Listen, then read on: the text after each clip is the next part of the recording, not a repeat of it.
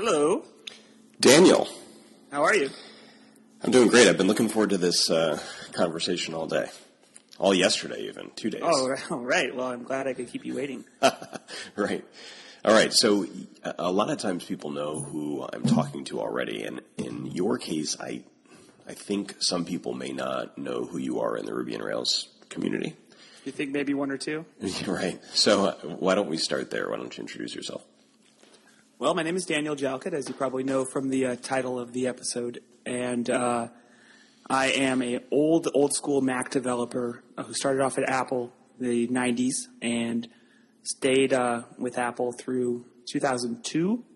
Transitioned from working on Carbon old old school Mac OS 9 and 8 and 7 stuff uh, onto working on Mac OS 10.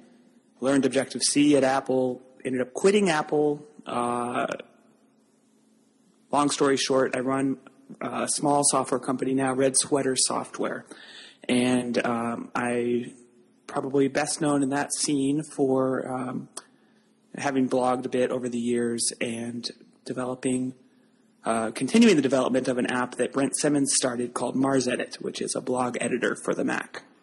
So I've tried. I was trying to figure out before I called how you were first known. Was it? Were you known before you purchased MarsEdit for blogging or something else, or was that the thing that got you more notoriety? Uh, I had a small amount of notoriety within the sort of greater Apple developer scene. Uh, and that was probably rooted in the fact I was blogging pretty prolifically on uh, the Red Sweater blog at the time. And I was, you know, blogging about developer oriented issues, but also sort of just blogging about anything technical that I cared about. So it was a little bit of a kind of quote unquote punditry platform for me. And I got some, you know, I got some notoriety uh, thanks to thanks to uh, folks like John Gruber at Daring Fireball picking up some of my posts.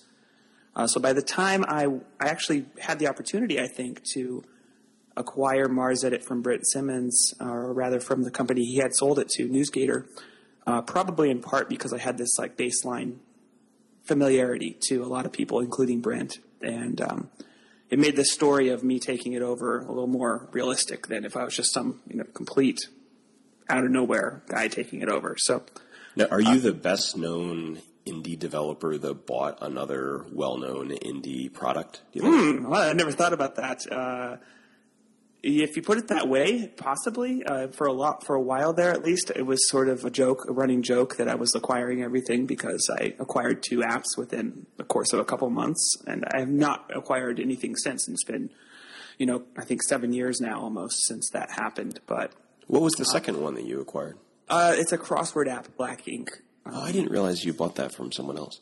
Yeah, it was originally um, called uh, Mac X Word, and uh, I thought that that branding left something to be desired, so I changed the name. Uh, and somewhat pertinent to this audience's interests, uh, and that's not it wasn't wasn't like it was written in Ruby or anything, but it was um, an example of um, needing to be language nimble because actually that app was written in Cocoa Java, which was a supported platform by Apple uh, up to a certain point, you know, in which you would write all of your Cocoa, you know, UI apps for the Mac in pure Java instead of Objective C. So it was How are an your How are your Java skills?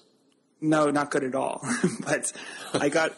I'll tell you what. My skills uh, in that respect were um, being com- competent and confident about Objective C, and then getting really good at regular expressions for um, translating Java code into Objective C code. So I didn't want to have to rewrite this whole app from scratch. You know, it's, it's the most boring kind of rewriting too. If you're just like, I just need to rewrite this class exactly as it exists in another language. Um, and the good news is because it was, you know, folks folks uh, in your audience may not be completely familiar with Objective C, but it's a um, it's a, a language and a runtime. So the runtime is the system through which basically you know instances of, of objects in memory can be delivered messages asking them to do things. And um, the good news was that Java was just another language interacting with that runtime. So you could kind of port it over pretty directly with confidence that it's basically going to work as long as you are causing the same underlying messages to be sent. So it was really a lot of uh, syntax translation, but it ended up working and it uh, got the job done and shipped Black Ink. So now, have you uh, have you not purchased other apps because that was a you decided you didn't like that as much or, or as as you thought you would, or or has it been that the MarsEdit business has been busy enough that you just haven't had time? It's mostly that that um, MarsEdit took more of my time. I mean, I mean, I've been lucky that it's been as, as successful as it has been. You know, never as as successful as I wish it was, but successful enough that it has become, you know, the basis of a full time, full time, you know, career for me. So when I bought MarsEdit, I had been working on some other smaller apps that uh, you know I sell directly, and uh, I was transitioning. Whole, kind of the whole point of buying MarsEdit was to transition out of being um, an independent freelancer. So I had uh, you know I had normal sort of freelance development gigs before, and the great opportunity of MarsEdit for me was that it, it ended up paying the bills. You know, with some work, it ended up paying the bills sufficiently that I could completely focus on on Red Sweater as a as a career instead of being this kind of dream side project. Right. So you mentioned something about the Cocoa Java port of um, of Black Ink that that made me wonder something. So it it seems from listening to uh, Cocoa developers that regular expressions are not. It seems like they're a thing like as in a thing that some people shy away from or that are is seen as something that's sort of not uh, I don't know native isn't the right way to say it. Mm-hmm. Well, but not, not native, I guess. And what's up with that? Because as a non Cocoa developer, it seems super strange that regular expressions wouldn't be part of just the normal day to day world. Yeah. Well, part of it has to be rooted in the fact that up until very recently, relatively speaking, there was no, um, well, first of all, there's no language based support for regular expressions in Objective C. Um, so that's the first thing that gets people coming from a language like Ruby, where there obviously is. Um, and the secondly, there was no to, to, to make matters worse for you know people programming in Cocoa who would expect to use regular expressions. There was not even any standard um, framework support for them. Wow. So Yeah, so we have this thing called NSRegularExpression now, which is a class that encapsulates, you know, performing regular expressions, compiling and uh, evaluating regular expressions. And up until that came about, which was only the last few releases, I think of, you know, it, it was probably oh, 10.6 or something, you know. Um, but before then, everybody who wanted to do anything with regular expressions would have to roll their own or compile in their own uh, support for that. And you know, there there was this one popular one uh, that um, basically just was a wrapper around uh, a standard library that is installed on Mac OS 10. Uh, I, I, think it's called libicu. Um, but yeah, you know, people had to jump through hoops of one form or another. You had to choose either to go out and find a regular expression library, compile and link it into your app, uh, or um, you know, try to interact with this native libicu thing, which was not in Objective C. So you'd have to, you know, stoop down to lower level C APIs to do that. So I think that this regular expression story and the and the difference between the regular expression sort of experience in Cocoa and in an open source language like Ruby or or Perl even.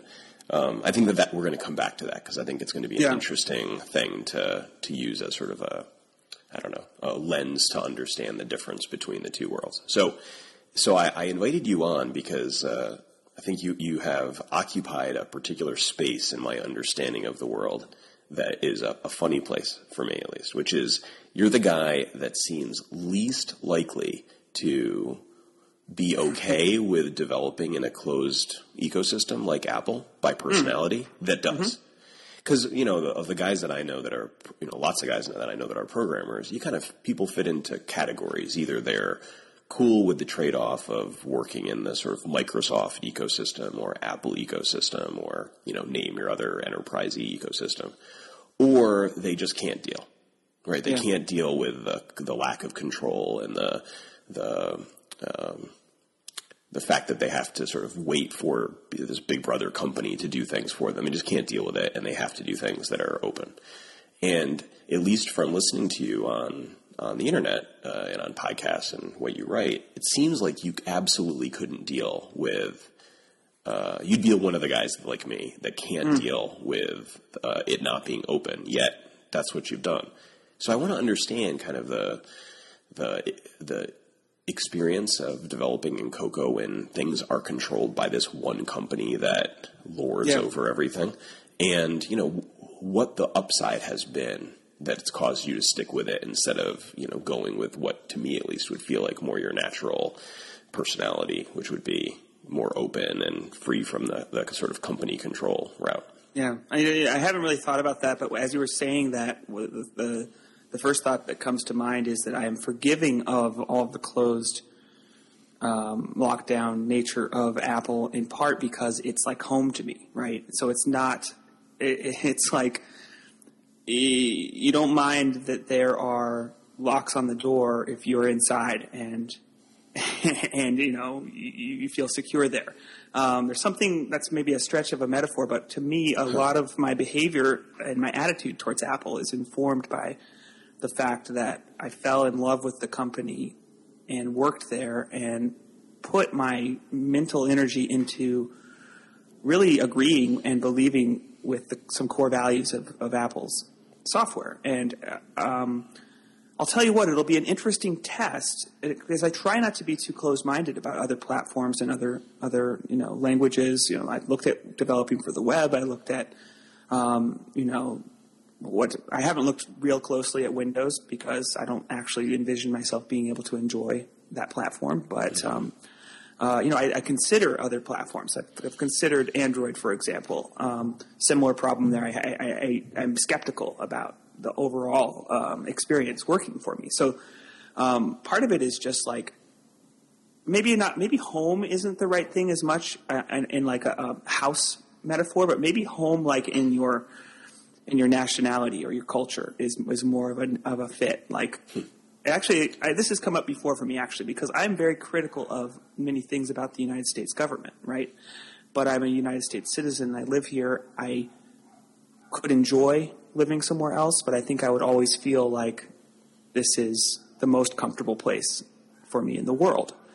And um, you can be critical of it, yet still sort of take it for granted that you're going to put up with it, right? And that's sort of how I feel about Apple. I've, I've made this comparison before that I have a sort of citizenship with Apple. And I know that people in your audience who have this view of Apple fanboys, they're just like, yep, this is another one of these nuts who, uh, who will just like blindly say, okay, well, it's okay because it's Apple. And I don't always say it's okay, but here's the thing: I feel strongly that the um, the platform offers user benefits that are so great and that the developer um, environment is good enough that the you know I, am not going to say the developer environment is far and away better than everything else because it, I, it's not. This is why they're criticized for things like not having regular expressions in a language, right? But um, I think the user benefits and the platform as a whole so far outshines everything else out there that um, it's kind of a you don't have a choice thing. If if um, if the end result of like apps that behave in a on a on a platform on a computer or on a device like an iPhone, if the end result is apps that that behave as well as the best apps, and so many apps on on the Mac and, and iOS do behave very well. Um, and Apple's own apps, for the most part, behave well and interoperate with each other pretty well if that's like your biggest priority, then you have to suck it up and accept the um, the shortcomings when it comes to closed platforms and developer languages or tools not always fulfilling uh, you know all your needs. Right. If you're going to develop for for OS 10 or iOS yeah. for sure. yeah. Well, I don't think, for what it's worth, I don't think your opinions are fanboyish at all. I think I think um, sort of sticking so closely to Apple, I, I, get how someone could see it that way. But but I think quite the contrary. I think you've got totally original points that you make in your various you know online uh, avenues, and I think it's actually that's that's what makes you interesting as a as a sort of devout Apple programmer. In that, yes, devout. That's a good one too. well, I think you used the word cultural, so I think we should yeah. go into that a little bit more. So I think that the an interesting thing uh, about the point of view you, you expressed is that it's not like being familiar with Apple and having worked there and, and having it feel like home enables you to to like address the issues.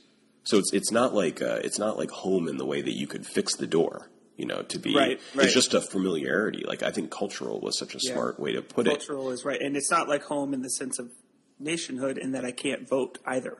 Uh, Which is also a thing. I totally that's a good yeah. analogy. I think. Yeah but I can be an activist, which is something that I think um, I, I, cling to this idea that activism in the Apple sphere does have its its role, and you know I don't I don't um, I don't kid myself to think that I have the power to like change policy per se at Apple, but I can be part of a um, of a culture that that, that that you know brings up issues and and, and causes other developers who share misgivings about the platform to feel freer, perhaps, or encouraged to talk about them. And eventually, that stuff does add up to at least something that Apple hears and says, we don't give a damn, and moves on from. Mm-hmm. Uh, but, you know, it is a system, it is a culture and a system of power and control and a system of, um, of Apple wanting to ameliorate the, the concerns of the developers and, and its users for that matter. Uh, you know, there have been these instances where Apple has relented, and you know, sometimes for good reasons it seems, sometimes for less good reasons. But you know, when everyone was up in arms about uh, the antenna not working on the iPhone, you know, it got to them. They didn't. They, are not just a. They're not just a stoic like we will never listen to the public type of company. They're a company that listens I think, very intently and is very um, selective about when and whether they will respond to respond publicly to the complaints of people.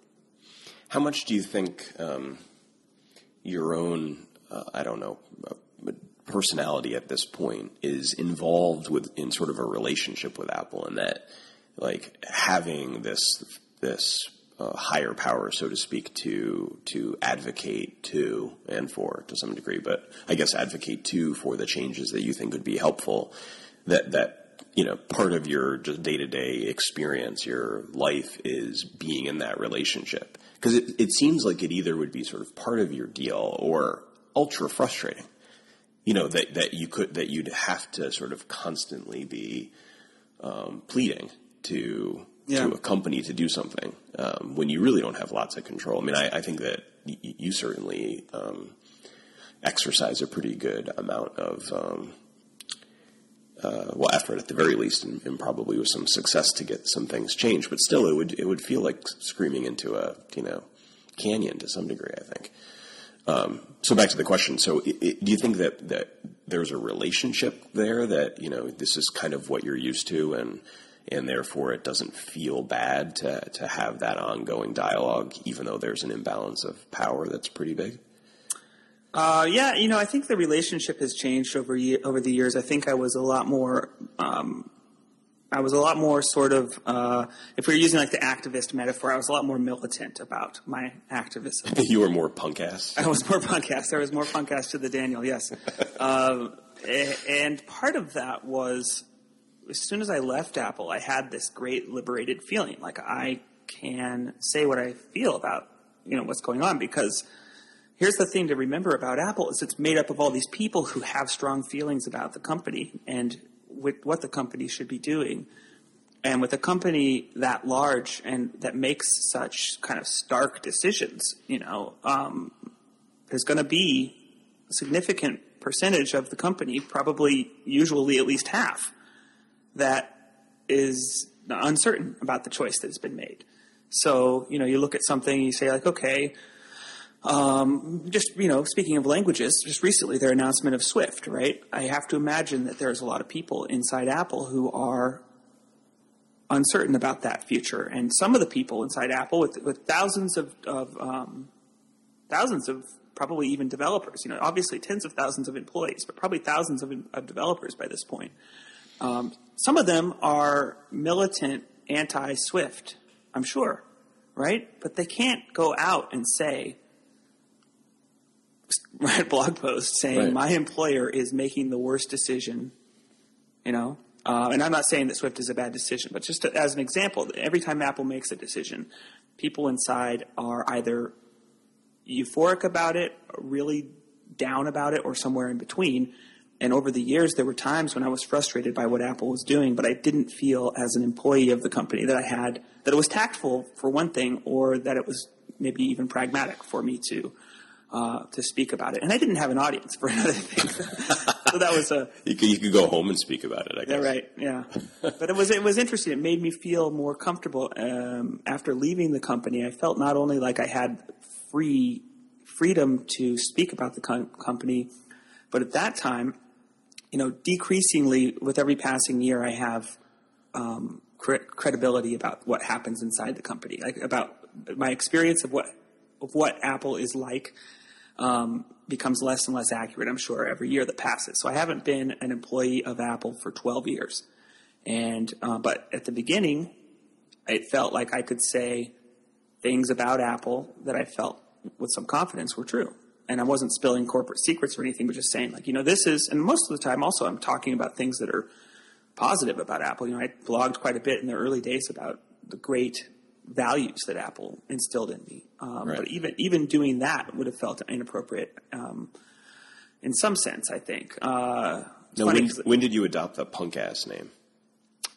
Um, you know, that's funny. That's an old, um, it's an old AIM name. That's a AOL Instant Messenger name that um, I was. I used to always chat on things like because I, I grew up with Unix. Um, I was on the internet really early, like I think probably late '80s. And how old are you, just to give the. Oh, so yeah. For context, I'm 39. So um, Okay. I'm As a- almost 30. I'm 30, 36, so we're in the neighborhood. right in the neighborhood. So I was a you know teenager on the internet in the late I think in the late '80s, getting on you know dial-up uh, internet connections.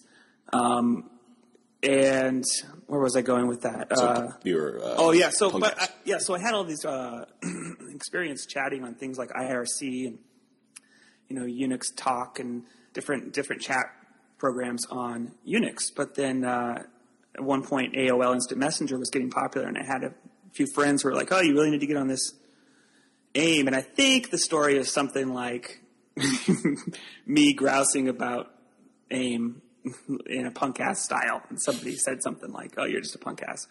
So, and I said, "All right, I'll get on this thing." And Daniel Punkass was my name, uh, and that stuck. And it's funny because people have like people have like everything. People have opinions. A lot of people think because, for instance, I control and I own the uh, the Twitter ID Jalkut, which is my last name. And a lot of people think, well, why don't you just use that? It's less offensive. It's shorter. It's um, you know, it's it's more professional. And I just think it's kind of a gift to have something that's a little bit thought provoking as a, a, a Twitter handle. So I stick with the Daniel Punkass because it, it, it, it gets people thinking. First of all, I think it makes people think like, is this person as much of a punk ass as he seems to be? And then inevitably, people find out when they talk to me in person or when they hear me on a podcast like this that in fact, no, I'm not as much of a punk ass as the name might uh, lead you to believe. But I like that conflict, sort of. Of it, it sort of liberates me um, to be a little bit sassier, I think, on Twitter than I might be. I'm a pretty, you know, to be honest, I'm a pretty sassy person anyway. But I do know how to be composed and polite in many different, you know, cultural contexts. And I think Daniel Punkass is better than Daniel Sassy myself. Yeah, I think so. I mean, too many allusions to uh, teenage girls magazines. Exactly. Uh, I'd be super bummed if you changed from Daniel Punkass. Just register, register that vote. All right, yeah, yeah, I'm gonna keep it. I think I'm gonna stick with it. Yeah, right. I think um, I think the irony to me of the Daniel Punkass name is that you're like I think it's enigmatic because like I think in reading your stuff and listening to you seem um, like I get the punk ass reference like that seems to fit, but back to the the topic we started with, but you sort of defiantly stay with a corporate sponsored sort of development platform career, which is decidedly not punk ass. And it, which was so I don't know if you know it's almost like a um, like ironically punk ass. Uh, you know, just to say, okay, I'm, you know, ever since the late '80s when you were just entering the internet, you had this persona of you know cutting against the uh, conventional wisdom, and yet, and, and yet, uh, and you still do. Yet you, you know, your uh, career is is sort of rooted in the corporate world. Yeah, well, it's funny you mentioned that because so part of the punk ass thing comes from me actually having been part of a punk culture as a teenager, you know, into my young uh, young adulthood. Um, and here's what's funny is among a lot of my friends in that scene, uh, because I got started at Apple very young. I, I, started my first contract job there was when I was 18, and um, I was still hanging out with a bunch of my friends in Santa Cruz, California, where um, nobody else in our group at the time was uh, going move, moving on to working. yeah, working, or you know, they were working at you know sober it's restaurants or fast food or whatever, and I'm I'm like suddenly working at Apple. And so what's funny is the history of my Twitter name and my Twitter handle could have been different if I had taken their nickname for me, which was Corporate Dan. So there's maybe the sort of the um, yeah. The, that's sort of the, the, that defines the rift between the two there maybe. I get that. That totally makes yeah. sense to me that that someone would have nicknamed you Corporate Dan. yeah, right. Because that's sort of part of the I don't know. That's part of your shtick. I think is that yeah. you know you're sassy yet I don't know viewed from a particular angle, sort of not all that sassy. Yeah, um, I, I have a business side, and that's you know, there's a, there's a, it's not a coincidence that I have my own business now, and yeah, that, right. you know, making my living from that. But I like to think that I'm willing to put the um, the financial success down at least a peg from doing things the way I think that um, is right and the, the, way things should be done. Um, that's always been a big part of being a business starter to me was suddenly all those things maybe I thought were, um, you know, there's a, there's a, there's a balance. You want to be pragmatic. You want to choose things that make money so you can keep in business. But um, the problem with, I think most people who work for an employer of any size can relate to the frustration of poor decisions being made in the hope that they will lead to a greater return. Um, and one of the great paybacks of running your own show is, if nothing else, you can make the decisions that you think are right. And sometimes that does mean poor return. And maybe it means, in the worst case, that you go out of business. But that freedom to be able to say, okay, we're going to see that part of this experiment is can I be corporate Dan? Can I run a business? Can I take part in a closed platform with Apple? But can I do all of this and still make decisions that I think are a little bit um, unusual for a business to make? Yeah. Well, I think that that's, I think you bring up something really smart here, which is that this, being a punk ass is very sort of relative to your context. You know, so like being a punk ass as a business owner is doing something like, you know, not doing the sneaky upcharge or recurring billing on something that maybe shouldn't be that way because you think it's the wrong thing to do. That's a punk ass in business, whereas right. in your punk scene, that would be, you know, that be corporate. corporate.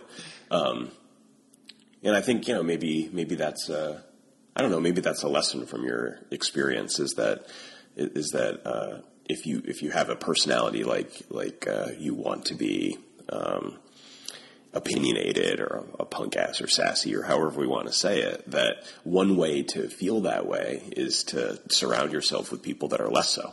Yeah. Well, like, I, no matter how punk ass you're actually being, because it just matter, you know, just I think it's the difference between your actions and the standard that's that sort of define how punk yeah. ass you are. Right, one one thing came to mind. I want to turn this around on you a little bit because, um, and this will engage your audience too. Uh, I like your approach, saying like, you know, this is a, a um, there's a conflict here of like being a punk ass and working within a closed platform like Apple. Uh, here's a here's a here's a not a conundrum, but here's like a little thought experiment for you though.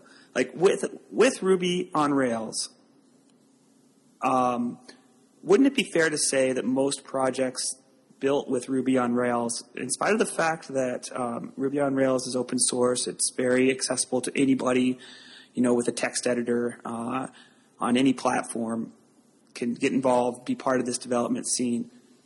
But isn't it true that the vast majority of anything anybody works on with Ruby on Rails is in the service of some kind of like closed corporate uh, project. Like, Yeah. and and so here's an interesting suggestion for you. Um, one of the things that makes platform development for something like the Mac or iOS different. Um, and, and it's not totally different. Uh, well, uh, let me, let me put, a, put the fact that I'm going to have a caveat here first. But it's kind of interesting that I can, as part of this closed system, make an app like MarsEdit that is my own thing that I sell directly to customers. And yes, we sort of all exist like within this greater umbrella control of a closed system. But I think it's much harder with something like Ruby on Rails to um, to sort of like shape out what is the independent sa- saleable product that would allow you to then have that kind of like freedom. Like uh, obviously, there's like classic examples of you know web services that are like you know web apps, web to do lists, or whatever. You know, somebody like 37 Signals certainly figured out how to make an independent product with Ruby and sell it to, to customers. But um, there's an element, I think, of um, you're more free as a Ruby on Rails developer in the sense that you have more control over your frameworks and the platform that you develop for. But there may be less freedom in the sense that you have less of a market to um, to sell independently to. Boy, I don't know. I, I mean, I think that that hinges on whether you see web uh, web apps as a, a good market. And Yeah, yeah. you know, so for, the extent to which you don't see the web apps are either themselves being a good market or that they can be built in service of a company that's in a good market, Yeah. then that may be true. But I don't know that, that I don't think that that's actually true. You know, I think that the the web apps powering a um, a business is a much bigger industry than apps is.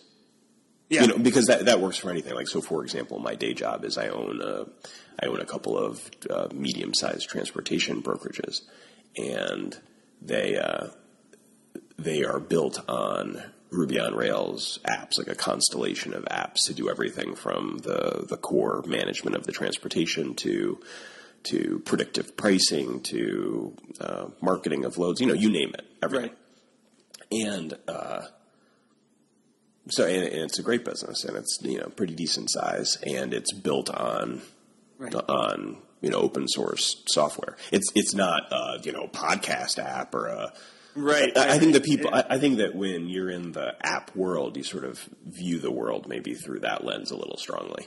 Um, Yeah, well, and that's a good example. I mean, I, I don't want to judge who you sell your product to, you, but you're you're describing, you know, your your own situation is an example of being an independent software developer with Ruby on Rails and having a viable, you know, and you have the freedom to sell to who you want to, and it just so happens that you sell to more to a corporate audience. Well, I think I think what you said that's right is that if you want to be in the business of selling to consumers, you're right. If you Yeah. want to be in the business of selling to businesses, then I then I wouldn't agree. So there's something about the culture of the Mac, and um, and, and I think to still to some extent by inheritance in the culture of iOS, that is sort of like um, it's funny. It's it's like it's sort of like the the the kinship and camaraderie of open source, but totally closed and totally for money, right? It's like, but there's an there's a sense of like when Panic comes out with a new version of Transmit, it's like celebrated by the community because it's like this great tool that's like aiding the community.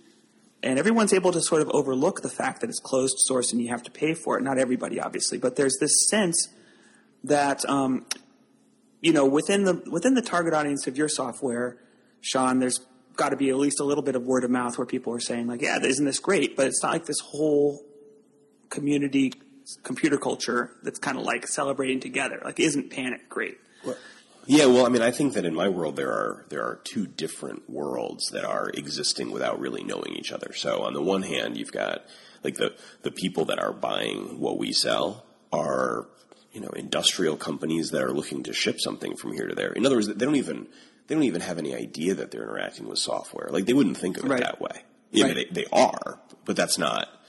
You know, they're it's like when you buy a plane ticket from, you know, Boston to San Francisco, you're not thinking about how the airline is a software company. Right. They're an airline. So, you know, the customers, they, they don't even see things that way. And then right. there's the Ruby community, or sort of more broadly the open source community, that doesn't have any notion of what you're doing with the software, nor do they care. So to right. them, you're a developer that's both using and contributing to that ecosystem. But the actual application of the stuff, it, it doesn't matter. It's a it's a totally yeah. different world. Whereas in the panic example that you said, the two are merged. The yeah. development community and the customer community are like intermingled, or at least you know set, they're overlapping at the very least. Right. So I, I, think that's one of the attractions of a closed platform like Apple's uh, is that for those of us developers for whom part of the reward is this kind of direct feedback loop with enthusiastic, everyday consumers. Um, that's one of the rewards. I guess that's, I'm, and I'm not trying, you know, I already sort of regret some of the arguments I just made, but um, oh, don't I, I'm, I'm, don't, I'm don't regret. No, no, not re, well, not regret, but you know, recognizing that I'm making these arguments, uh, you know, on the spur of the moment, out loud. Uh, but I'm just trying to get to the bottom of it because I think you do raise an interesting point. There, there are these balances of, you know, what are you giving to the community and what are you getting back? And if you look at it from the point of view of um, many open source movements, it's you have to be giving source code and you have to be getting back source code. And um, in the case of some closed platforms like Apple's, it's like, well, you're giving finished products and you're getting finished products and it's a difference. Um, and you know, the, Ruby on Rails community, I think, and you know, other open source communities, they support. It's a it's a it's a case more of developers supporting developers through shared code. And um, I think the focus in a, in a scene like mine is more of um, it's more of developers supporting developers also being users. So we're users who happen to be able to make apps supporting the greater community of all other users on the platform. And it's just a different focus um, because, you know, there's, I think, especially with something like Ruby, and maybe I have it wrong, but my assumption would be that there's more of a focus of developing and sharing on like a module level basis, right? So it's less of a focus of sharing completed, Definitely. finished products. Yeah, and in fact, there'd be very little. I mean, I think that there, um, there that wouldn't even be that interesting because like like I was saying before, the fact that I take you know these hundreds of libraries and assemble them into a suite of applications that that serve the transportation business. Right. Like who can, who can care? Right. Because I mean, if, if, it was all, if, if everything was so coupled, that would be ugly to the community with good reason, you know. But instead, it's you know combining, uh, you know, uh, this web server and that library for geocoding and this library for making CSS layouts easy for mobile, you know, all these different things that that right. are are isolated. And that isolation is nice to I mean I think that that's yeah. what the community thinks at least. I and I agree. And well what's interesting is that you are one um, community in one language and one framework among many that coexist on the single platform of the web, right? So yep. you have a situation where your community is by definition developer oriented because it's that it's that subset of the web community that that a are developers and b chose to use Ruby.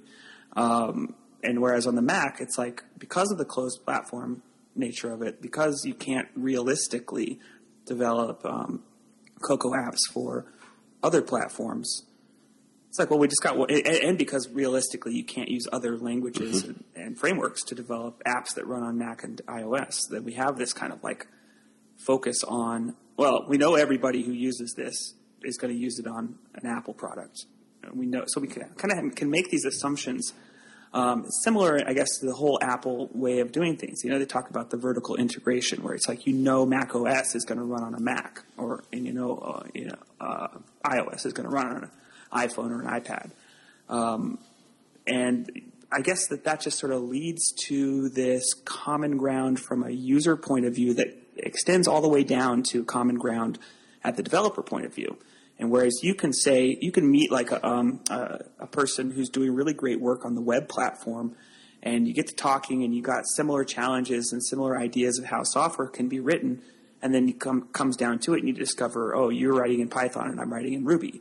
We don't actually have much to share with each other. Sure. Well, although it's, it's interesting to bring that up. I mean, I think that the web is so polyglot that, I mean, even a, even someone that would sort of self-identify as a Ruby on Rails programmer would write normally in Ruby, Sass and CSS, probably maybe less instead of Sass. Um, certainly JavaScript, maybe CoffeeScript instead.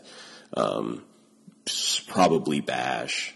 Yeah. Um, you know, shell scripting of some sort at a minimum. So minimum, yeah. you're going to have those five languages, and more likely you're going to add a couple others, like maybe you write in C if you're doing something that's really performance uh, important that is an extension in Ruby, or you know maybe you have one service that's written in Rust or Java or whatever that's memory, you know, a memory concern. But the, the even the development, I think that the development experience is much more modular, even at the even at the yeah. language level.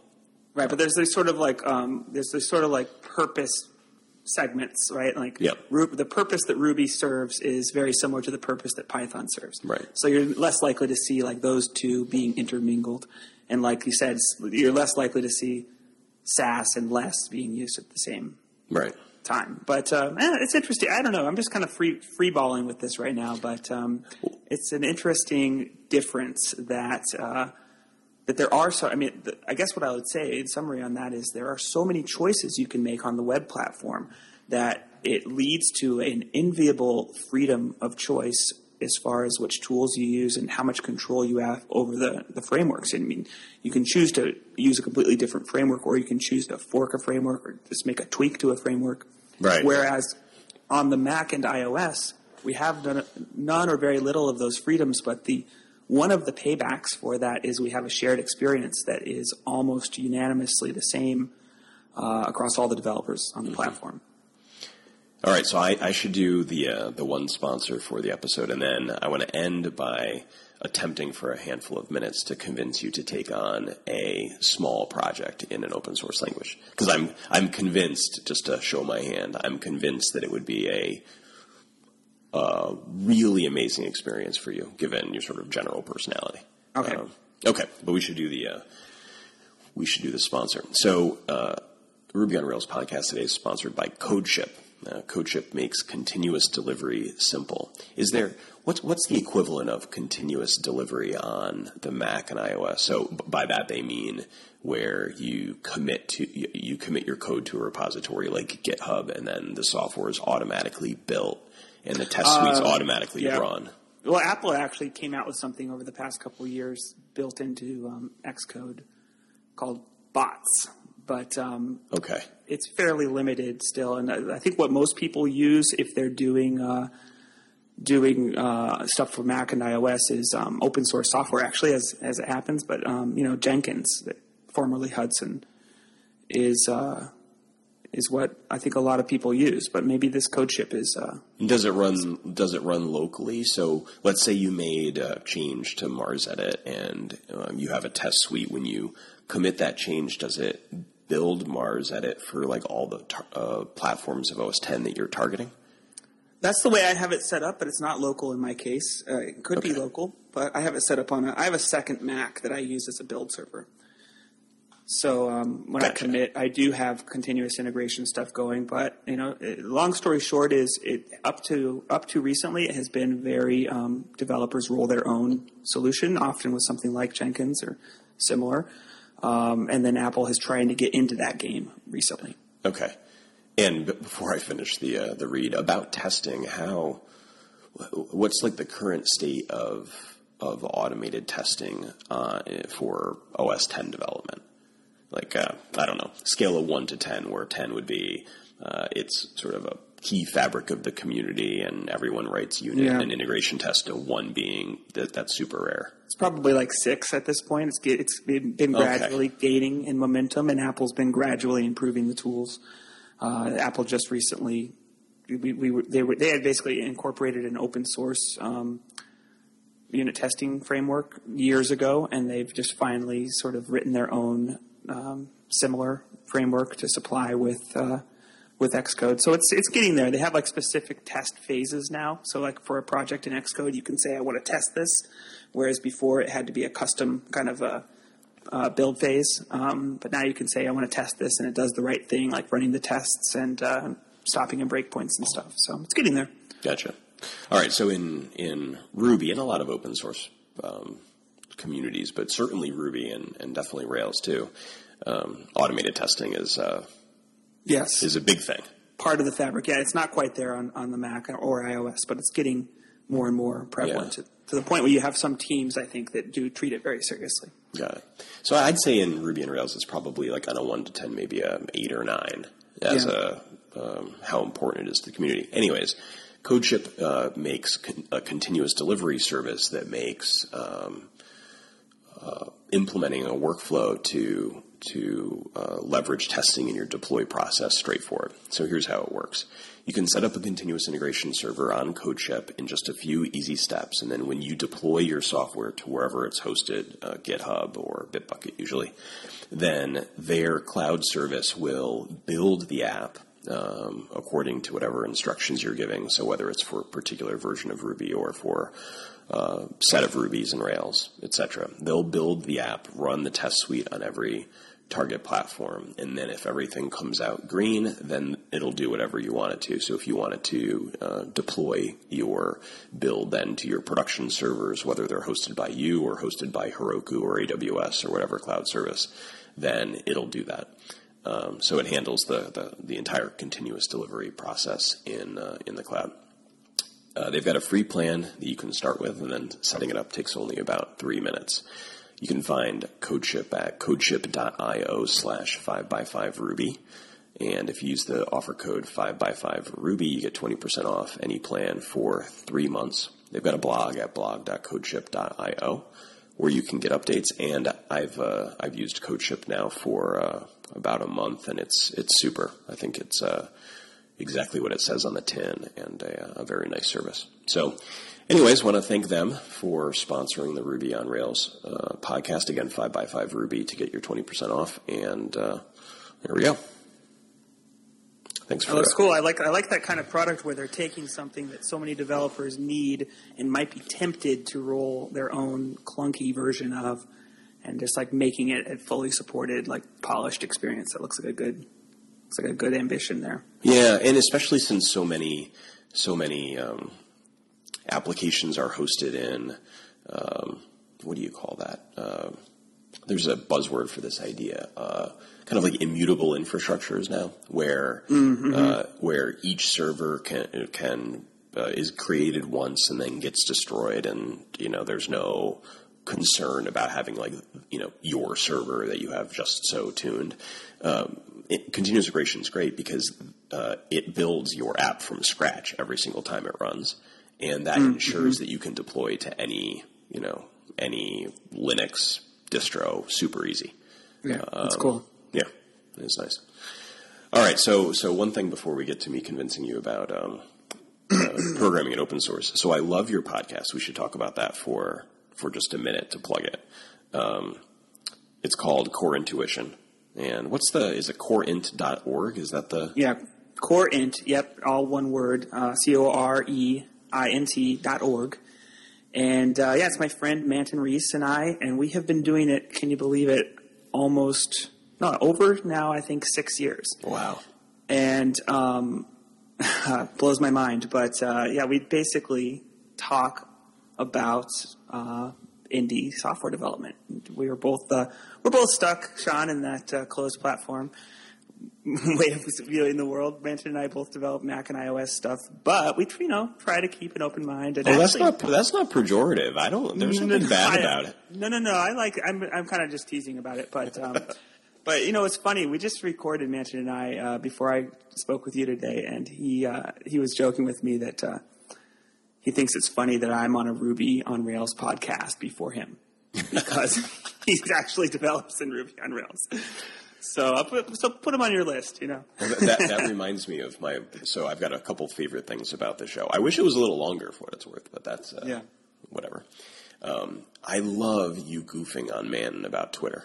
Love it. Yeah, he needs it. You know, somebody's got to do it. so so Manton got to quit Twitter. I don't know how long ago, maybe a year ago. yeah, over a year. Yeah. Well, you guys have a bet about that, right? Yeah, I said he'd be back on Twitter within five years. Um, I don't think the stakes are very high. I don't. I think it's going to be bragging rights if it happens. You're But- definitely going to win it, though. I think so, but you know, it's hard to bet against Manton Reece's um, resolve when it comes to. He's like me in this sense, in that we are righteous SOBs.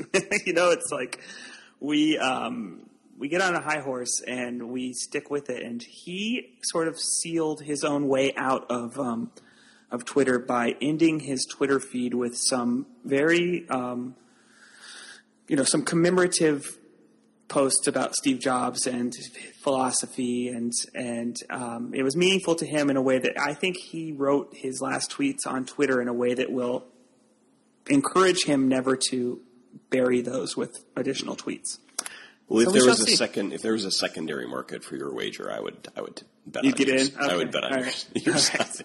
Well, I think that that's, I think the magic of the show actually of Core Intuition is that you, you and Manton seem actually quite different, but you share this. Uh, um, what was the word you just used? Sort of passion, uh, stubbornness. Uh, uh, yeah, I don't, I don't I don't remember the exact word, but yeah, it's the high horseness. The, Yeah, uh, yeah. You, you both are like stubbornly passionate and sort of have a high horse, and yet stay wedded to to Apple. yes, And which is fascinating because you know you could like in an alternate universe you both could say screw this I'm done with I'm done with having to beg for something like regular expressions or or the, App Store approval process or whatever the gripe of the day is. You know I'm I'm doing it on my own. Uh, but that's not ever what happens. It's like it's like a sitcom where you know it's it's you know the actual nemesis is sort of part of the joke so it has to stay around. Yeah, and I think it's funny. I've teased Manton too because there is an element uh, of his departure from Twitter that could have as easily been applied to Apple. You know, if if, if his ire uh, at the moment had been you know slightly greater for Apple, and maybe if the consequences of leaving Apple, I guess, weren't as as great. Um, you know, you could have seen him walking out on, on Apple, but um, because I think his grievance is stronger with or at least as strong with Apple I think Uh, I don't think so. No. No? Well, he, he he feels personally betrayed by that one instance in time. Here's the here's the funny thing too. Oh, about the tokens thing, though. With, Yeah, he feels betrayed as a developer, um, and it's kind of a funny thing because I think both Manton and I agree that Twitter is, on the whole, a pretty, you know, admirable and like a company that's not doing harm in general. Uh, and I think what happened for him is he just got it's it's like he just got his. It, it, it's it's personal, right? It's like somebody saying something rude to you at dinner, and you just say, "You know what? I know that person's a nice guy, but after what he said to me, I can never go back to dinner at his house again." And you might even like respect what that person does and support what they do, and they're maybe like have the same values as you, but you just can't bring yourself to go back to the dinner table. So it's like if his app got rejected or Sherlocked or something, Yeah, that, th- then maybe it would be equivalent. But since it didn't, I, I get how Twitter would, would be the bigger offender of yeah. the two. And I think there's a big aspect of it, which is that he just feels like he can he can live his life without Twitter more easily than he can live his life without Apple's platform. I like when he. uh, So I've heard episodes where you've sort of brought up this point, and uh, and I think for what it's worth, that Core Intuition is a show where maybe some of it is time sensitive, but if someone was new to it and uh, uh, wanted to get a feel, you could go back and listen to old episodes, and they'd be pretty good. You know? Yeah, we sort of use current events as an excuse to go down um, philosophical lines of thinking, I guess. Uh, which I agree, it, it usually is fairly timeless. I think because it's, you know, it's kind of funny going back and listening. You can go back now and listen to stuff that's, you know, before, um, before I think. Well, obviously before the Mac App Store, but maybe even our first episodes were before the iPhone. Um, be pretty close. yeah.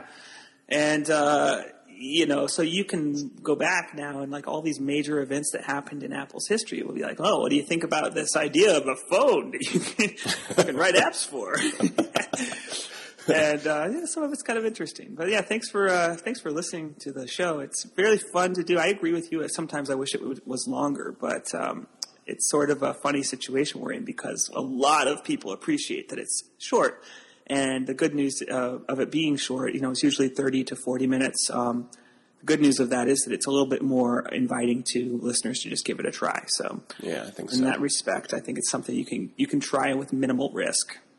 I'm surprised that Manton doesn't give you a harder time about not having released an iOS app yet.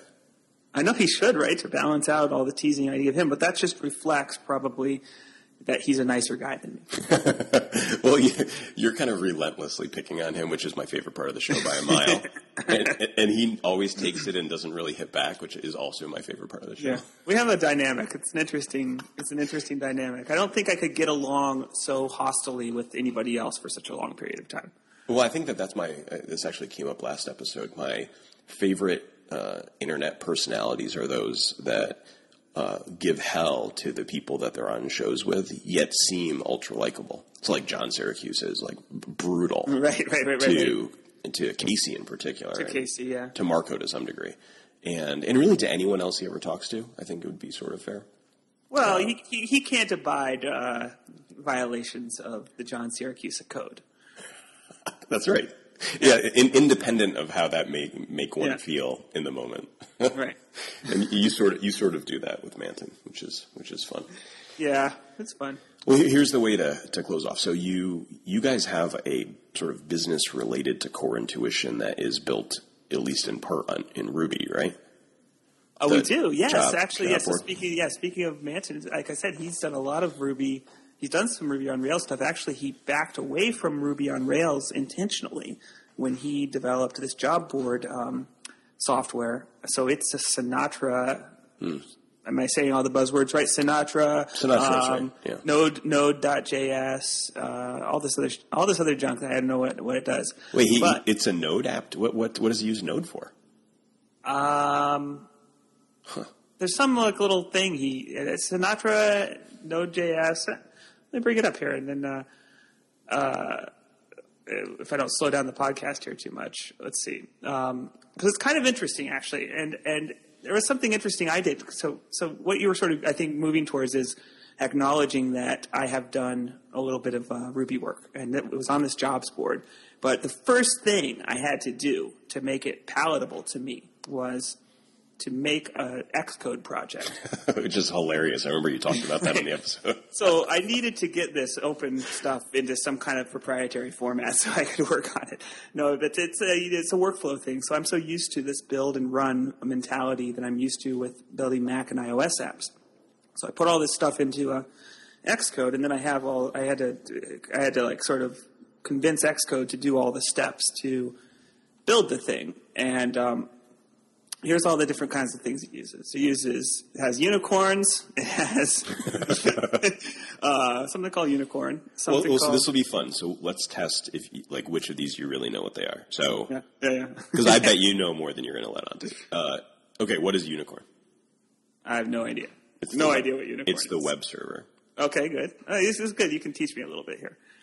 Um, we've also got some, uh, like I said, we got Sinatra. I get Sinatra. Sinatra is the thing that makes it so you can have like, you know, declarative definition of what different URLs Yeah, routes like makes the routes do. easier. I think. Yeah, yeah. Yeah, Sinatra is the thing that you wished was Rails two months after you made the decision to go Sinatra.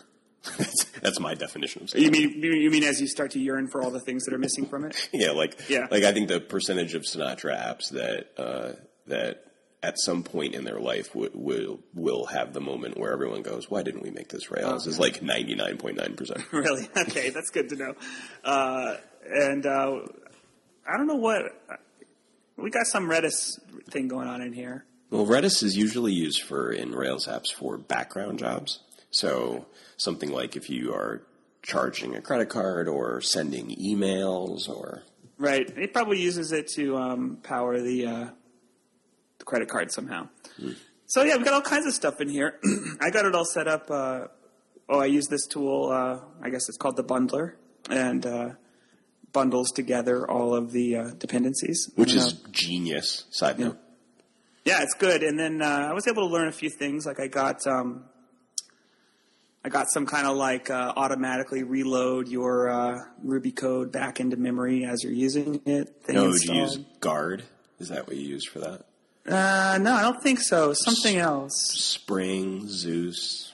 Those don't ring a bell. That's, uh, something. So something how funny. how brutal was it to, for you to sort of jump into this this Sinatra app and have any idea of how to build anything? Like scale of one to ten. Yeah, mm, I guess it's probably just a five or so. It was. I'm pretty. I'm pretty. Here's the funny thing about me is I'm pretty adaptable because although I've been using Objective C as my main language for years and years and years, I do. Um, for example, I implement my own uh, web store on my site in uh, in Python. Um, And it's funny. I, the first thing I did when I got hold of this thing, like I said, I made an Xcode project, and then I made a Python script to build all the Ruby stuff. So I got this. I'm looking at it right now. It's called like you know local.py, and it like builds my like local build of all the of all the stuff. But uh, that represents that um, I happen to be more familiar with Python than with uh, with Ruby. But you know they're close close enough in, in conceptually that I, am not going to be afraid if I see some some Ruby code. Um, so it was not too bad, and you know actually having the strong sort of um, philosophy of something like Sinatra to work with, it gave me you know I, I, basically just had to look at oh okay this has got kind of like a model view controller thing going and um, Manton had already started the project so he had given me sort of context for how to approach this. Um, The conventions are pretty strong. To your point. yeah, right. Yeah. So I didn't have too much trouble with that. The things that you know would bite me would just be like, you know, classic learning a new language stuff, where you're just like, come on, there's got to be a way to pass this argument to this function, but it's not working. You know, it's like Right. Things All like that. So let's take a let, let's uh, end by predicting what the next new app uh, will be that you release. Will it be in Cocoa for iOS or OS OS 10, or will it be on the web? What do you What do you think? Oh, I don't know. I've given up. Um, I've given up predicting that MarsEdit for iOS will be anytime soon, uh, and hopefully at some point down the down the road, I'll have this like m- seemingly masterful release of it when everyone's least expecting it. But uh, that's like, always like Dwarf Fortress was updated today. This is like this would be your Dwarf Fortress. I think everyone assumed that that game was permanently in the last state, and then today, two years after oh yeah the okay. last release, there's a new Dwarf Fortress. A, there's some something to be said for that. You know, just dropping the bomb on people. like, like Beyonce with her album. Yeah, yeah. So it, it, you know, it's funny. Um, I don't first, I don't foresee doing much um, like a web app or anything like that. But you know, since you mentioned like me getting involved in open source projects, et cetera, um, I'm actually somewhat involved in a large, in a, I'm involved in a larger number of open source projects than you might assume, and that probably most um, Mac developers are. So here's one one big example is um, I use TinyMCE. You familiar with that? Is It's, that, uh, is that the um, rich text editing? Yeah, that's a rich. Te- it's an open source. Uh, it's an LGPL uh, open source JavaScript based rich text editor. It's cross platform for you know cross browser. Um, the frankly, if I may say so myself, clever, pragmatic choice I made when adding rich text to MarsEdit, a native Mac app, is that I decided to build it upon TinyMCE. So, um, you know, when you run my native Mac web blog editor, you're actually running in the editor portion of that, the rich text editor, you're running a bunch of JavaScript. Um, so I have my hand in JavaScript to the extent that I, I, um, I adapt that to my needs. I also, you know, more and more frequently, I've been trying to keep, to be more diligent about submitting my changes back to them. So I have some involvement with that. That's Um, that's great. So you have submitted patches back. yeah, yeah, they've been gracious about uh, in, incorporating those. So um, yeah, actually, you know, on if you go to my uh, GitHub.com slash Daniel Punkass, you will find that I have probably a larger number of cloned repositories than you would expect. Um, most of them have no changes, uh, probably because I kind of just have a, uh, habit of cloning things when I think I might do something. Uh, but you know, I have some weird little things out there, like, um, uh, and I share stuff when I can. Um, I'm just looking down my list here. I have this like quick login for WordPress that gives uh, WordPress users the same ability as Squarespace users have to press the escape key to easily log in to your uh, to your blog. That's cool. Yeah, and I got other stuff. I actually, speaking of unit testing, I have a few little like uh, testing conveniences for OS 10. Um, I worked with um, I worked on a, um, a MultiMarkdown library for the Mac that um, used to rely on a bunch of crazy third party libraries, and I you know winnowed it down to something more compact. Um, there's actually some pretty successful and um, widely used open source libraries on the Mac. Like you've probably heard of Sparkle. Uh, it's a software update mechanism. I don't know Oh, if that rings yep. a bell. And the vast majority, you'll, you'll notice this if you use a Mac, and I know most Ruby developers do use Macs, uh, you'll notice that when you get a software update from within an app, it almost always looks identical to every other app. And that's nothing to do with Apple. Um, Apple has not offered an automatic software update mechanism until the App Store. So whenever you have an app itself saying, "Hey, I've got an update. Do you want to download that?" That's thanks to this project called Sparkle, which is, um, you know, it's been neglected for a long time, but it's um, it's still nonetheless something that most Mac developers have uh, have used to supply that that behavior. It's funny you even see things like, uh, so you download the newest Java from, uh, I guess it's who owns that now, Oracle. I Oracle. Yeah. and you see, would you like to update to the latest Java? And it's the Sparkle dialog. So that thing's, uh, Is that right? yeah, far and wide it's been adopted. Uh, and uh, yeah, so there's some cool stuff out there. But um, here's the thing. I, I guess my my attitude, I'm actually in, in this sense more compatible with the Ruby on Rails mentality in that the stuff I share is usually on the modular level. And it's like stuff like, okay, this is something I can actually package up and share with people and it will help them. Um, and I don't share as much as I could, but um, again, this sort of problem of how much do you want to get your stuff into shareable format. Right. But And I there- like there- there's some like gem equivalent for um, Cocoa, right? Like a, like a package library distribution. Yeah, it's called CocoaPods, Mm-hmm. and I have not used it extensively. Um, it, it's an interesting project because it, it goes a little step further than it goes a little step further than most package managers I think do in that it takes on the task of modifying your Xcode project files to automatically add the um, the build phases and to integrate the packages you selected.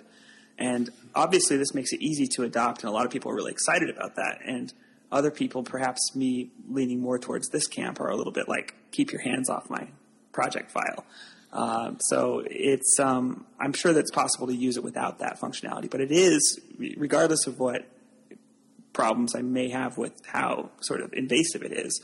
Um, it is an, a, a wonderful example of how open source mentality and that movement is, you know, making its way into the Apple developer world. It sounds like it's like a combination of Ruby gems and Bundler. Is that fair?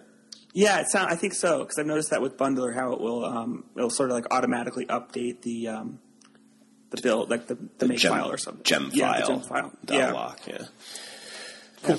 Well, I'm not surprised at all that you have contributed to open source because uh, I love when you go on your rants on Twitter about um, submitting bugs because that's very open source sort of centric philosophy that you know you have to submit the issue. Yeah, yeah. And uh, I think it's interesting when that doesn't seem like necessarily shared by some of your. Um, No, it's a very divisive issue. but it's, it's not at all divisive in open source, so it's fun to hear it talked about in a Yeah. different area where it, it's not the standard. And I understand why it's not because Yeah. uh, there's not as much control. You know, I, I, if you're just submitting issues into a pile of radars that you, you don't have visibility into, that'd be frustrating. Yeah, well, it's the same problem that you have with some open source projects where you submit, say, a pull request or something, and it's not just that they decide not to take it, they just ignore it and you never hear anything back. Right. So that phenomenon exists in open source as well as in you know, closed source. But the difference in open source, obviously, is you can continue on your merry way using, using your patched version. Whereas with Apple stuff, often, you know, if you're lucky, you've found a workaround. But if you haven't, then you're stuck with uh, missing behavior or functionality, and you you have no no recourse. You just sit there and waiting and hoping that one day Apple will respect the the plea to fix it and choose to do so. But um, I just can't get I can't get on the same page with developers in the uh, Mac and iOS realm who who sort of cop out of any responsibility for filing bugs solely based on the experience that their bugs have never been have never led to sort of like very clear results that can easily be credited to their report. Right? They they want they want to have Apple come out, shake them on the hand, give them a gold medal, you know, maybe even announce it to the world how great they are for re- reporting a bug. And it just doesn't work that way, you know. I'm with you. It sort of seems antisocial. You gotta you gotta Yeah, contribute it's the, bugs. It's the it's the price of admission, really. I mean, it's a it's the price of admission at least to complaining about the bugs, right? It's kind of like it's kind of like voting, right? You know, complain about the elected officials, but at least vote first so you have a little bit of credibility. That's how I felt about that third Hunger Games book. That I hated the book so bad, just really hated it. But I had to finish it, or else I wouldn't be able to complain. You Wouldn't be able to complain about it, right? so I, uh, That's I, good. I grudge read that book and then have bitched about it for, ever since. Yeah, you get a lot of credibility by because we all know that that's the worst thing. Like, okay, Ruby on Rails developers, don't you hate it when people are, who have never written a line of Ruby code say, "Well, I could never use Ruby for this project because Ruby's too slow or Ruby's too, you know, I don't know, opinionated." And it's like, well, you can't really make that complaint until you at least look at the language. And it's similar with um, uh, pretty much anything you could think about griping about online, right? Do you, do you feel the same about Stack Overflow? Are you a active member of that community too? I really, I really admire Stack Overflow, and I'm not a very active member of the community. Uh, it's more just comes down to not having found a way to sort of. Here's the here's the problem with Stack Overflow. I think it got too successful without um, affording users the desired level of selective engagement, right? So, like, I would like to be able to say, look, I can't actively keep up with the entire Cocoa tag, but I would like to keep up with this list of 20 users who are going to be involved in Cocoa discussions. And that's sort of against the um, the ethic, I think, of Stack Overflow. So I grant that, but the trade-off is if I can't, act, you know, control and limit my exposure to the fire hose of Stack Overflow, then I'm inclined to just not use it at all. Yeah. Right. So I use it as a ser- search for results, and then you know um, sometimes I'll ask a question there, and then if I'm feeling like particularly at ends for what to do with myself, maybe I'll just glance at the latest stuff and see if there's something I can answer. But uh, mostly, I, I, I think it's a genius product, and I think it's a great service to all developers.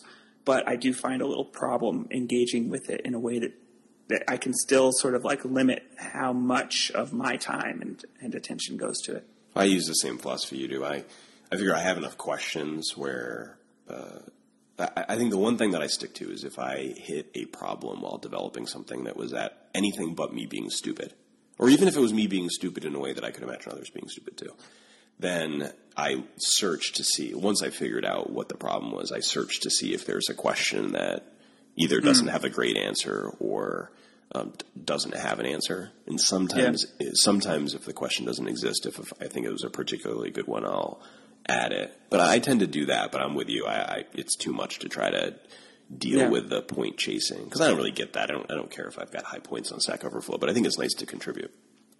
Absolutely, and I think they would benefit actually from supporting on some level sub communities of people who are who are you know the answers don't have to be private, but wouldn't it be great if um, you know you could you could just sort of flag a bunch of people as being part of a community that's m- maybe more dedicated to answering each other's questions than to the fire hose. Yeah. And then everyone would still benefit from the answers. It's just that I think it might engage people to feel like it's it's kind of like um, you know IRC or something. Like I want to go into a little group that is talking about something very specific.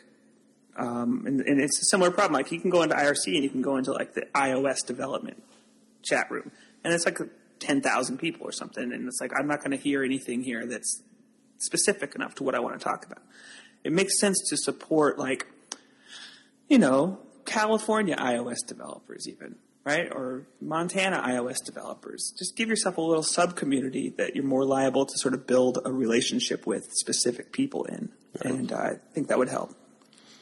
Well, you've been super generous with your time. Um, it's been fun to me. So I, I, my goal was to get out of the echo chamber of of Rails development and have someone that seemed to share the sort of ethos of the community, but not be part of it in a in an interesting way. And I think I think you were uh, super interesting, and you know I I appreciate it.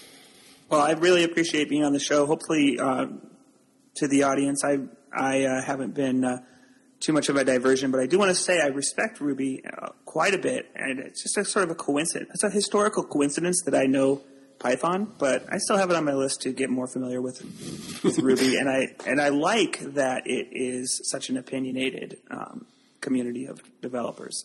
Uh, that's I think one of the greatest assets of, of what I, what I perceive anyway as the community, um, and that's a good thing. So so keep that, go forward, and keep doing things your way because you know somebody's got to do it your way, and it might as well be you. Yeah, right. All right. Well, we've we've plugged your Twitter handle, but might as well uh, do that again. And then why don't you give a, just a brief advertisement for what you're selling these days? Oh, sure. So on Twitter, I am Daniel Punk Ass. Uh, all three words, uh, or two words, I guess, depending how you think about it, munched together. And uh, I mentioned at the opening of the show, I run a little software company, Red Sweater Software, and you can find that online at red-sweater.com. Um, I also, as we mentioned, record a little indie software podcast at coreint.org. And I have a personal blog at bitsplitting.org and, a, and a, a, another podcast associated with that, which you can go catch up with some cool interviews with uh, you know, not just Mac and iOS people, but uh, people from the greater tech world. I interviewed about 10 people so far on that podcast. So. They, they, were really good. I listened to those last Oh, year. good. Thank you. Yeah, it was fun. It's just a lot of, as you know, it's a lot of work to, uh, to do uh, interview podcasts. So um, hope to get back to it someday, but maybe sometime after I ship uh, MarsEdit for iOS. Uh-oh. yeah, that'll be a while. All right. Well, I'm barely known on Twitter if someone wants to connect with me there. And uh, thanks a bunch.